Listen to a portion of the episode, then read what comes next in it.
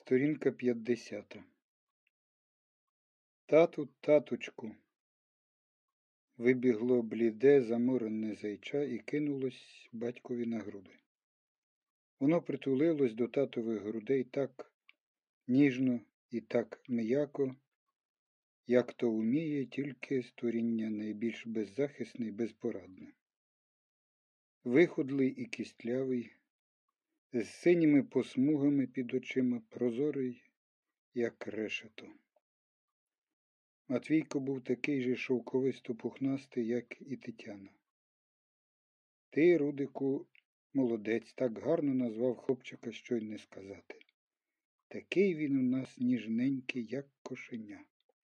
Пригадалися Петрові жінчині слова, і він спробував був уявити дружину. Але, побачивши перед собою засумлене і притінене її лице, прогнав видіння так далеко, як тільки зміг. От бач, хлопчик ні в року не зле виглядає, подала голос мама, пестячи поглядом дітей. Він поганенько їсть. Ні, гріх Бога гнівити. Я йому варю такий супчик, як Тетяна, за її рецептом. Пісний, ні скалочки ніде не плаває. Всиплю, кину масличку, у мене як за себе кине. Я з ним клопоту майже не маю, не так, як з Наталочкою. Та другий раз і різки в губи не візьме, а він ще полатавши. Петро тільки спустив очі долу і не промовив нічого. Заклопотана мама нічого не помічає, їй просто ніколи бачити, як Матвійко подався на силі. Якщо побуде тут із місяць другий, переведеться ні на що. Досі ще вагаючись, чи залишати Матвійка в батьків, чи брати із собою. Але куди, на кого лишати? Петро зрозумів ясно і певно, що неодмінно забере чекає. Де ти був так довго? Докоряв йому син, хоч Петро бачив. Сидячи в батька на колінах, син уже вибачав йому двотижневу розлуку, щасливий від дарованої зустрічі. Синівський погляд був сповнений нагромадженої ніжності, тільки зараз він стидався всю її вихлюпнути на татка. Я, Матвійку, був у лікарні. І що вилікували? Вилікували, тепер усе гаразд. А хворіти більше не будеш? Ні, не буду. А маму теж вилікували? Бабуся суворо позирнула на сина і, впіймавши його погляд, зобов'язала пошукати вдалу відповідь. Маму ще трохи не вилікували, але мають ось ось уже пустити додому. Тоді Матвійко уже зовсім розважливим тоном, мало не кипкуючи в душі зі своєї сентиментальності, додав. Я так уже скучив за своєю хаткою. Бабусині губи тіпнулись, але вона взяла себе в руки, і Петро встиг перевести мову на інше. А хто ходив на розмову? Ганна? Яку розмову? Я мав сьогодні розмовляти з вами по телефону. Не мало нічого, видно, поштар не приніс. У нас тепер такий опіюс, залє ліпе впаде, то хлопчики йому газети визбирують. Незрозуміло, чому Петро відчув незбагненно велике задоволення від цієї звістки.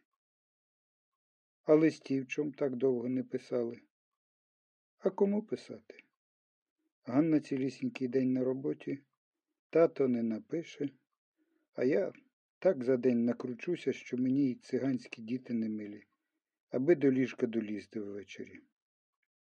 Петро вийшов покурити в коридор і зразу ж почув, як рипнули сінешні двері і виструмив голівку синок. Ти куди, татку?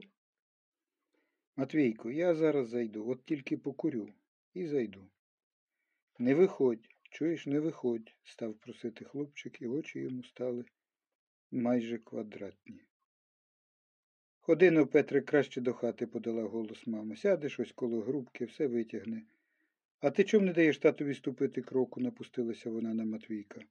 Ага, щоб знову покинув, накупили в губки хлопчик, проте підійшов до бабусі, видерся їй на коліна і став пантрувати батька.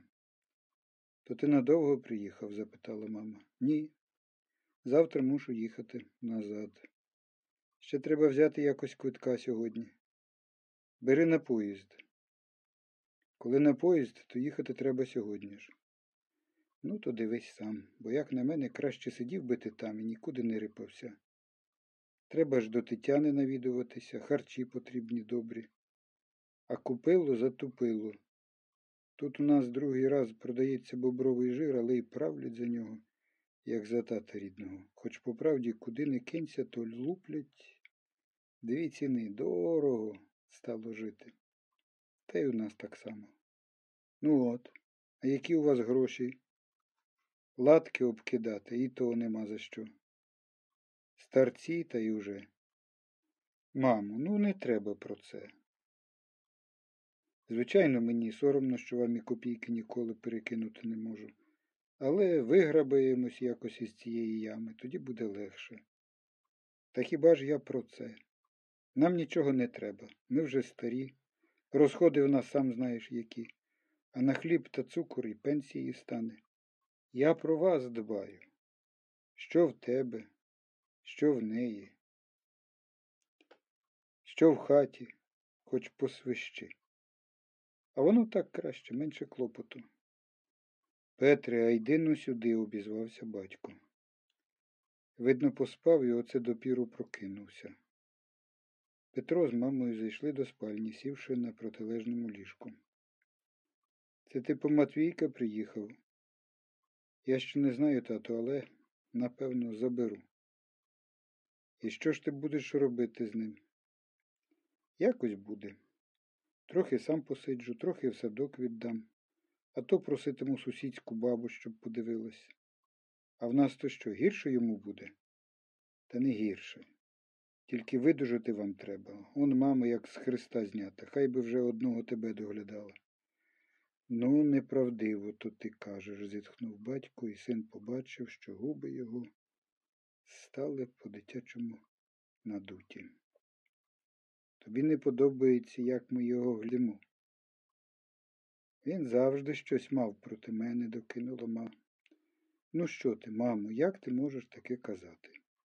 Тетяна дуже за ним скучила, та й він аж труситься, коли я не на його очах. І мені воно якось легше буде. А вам?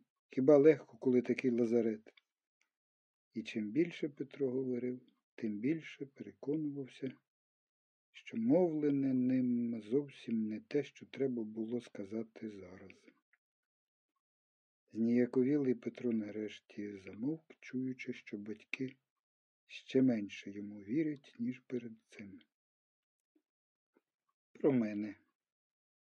Тільки відказала мама і подалась геть, утираючи ріжечком хусточки очі. Я просто не знаю, як із вами розмовляти, не втерпів Петро, підвівшись на ноги і нервово заходивши кімнатою. Ну, зрозумійте ж, що так буде краще. І вам, і мені. Боже мій Боже. Та що ж ти там робитимеш сам? Ну, підеш завтра на роботу. На кого його покинеш? Думаєш, чужа баба догляне? Як погано я не дивлюся, все ж краще за чужу. Так само і в яслах. Але про мене Семене роби, як знаєш. Матвійко, покинувши гратися із сестричкою, підійшов до ширми і, чуючи, що дорослі розмовляють про нього, зазирав круглими від уваги й настороженості очима. Іди сюди, маленький, побачила його бабуся. Бідне моє пескляточко, вона стала гладити його покірно схилену голову.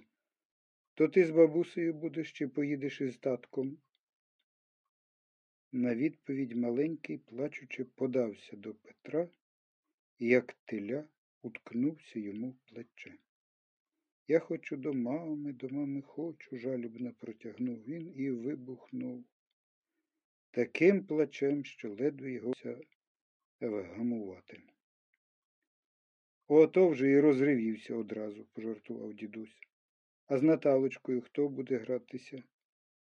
Я Наталочку з собою візьму, все ще відхлипуючи з хриплим голосом, проказав Матвійко, витираючи кулачками розчервонілі очі. А хто ж там тебе буде глядіти? Ніхто. Я сам себе буду глядіти. Стояв на своєму хлопчик, і тут він щось пригадав і, швидко виходячи із задуми, так щасливо усміхнувся, що дорослі не посміли більше продовжувати мови. Ну, то роби, як знаєш, закриктів дідусь і став підводитись на ліжкові. Всі поспішили покинути спальню. У хаті настав спокій.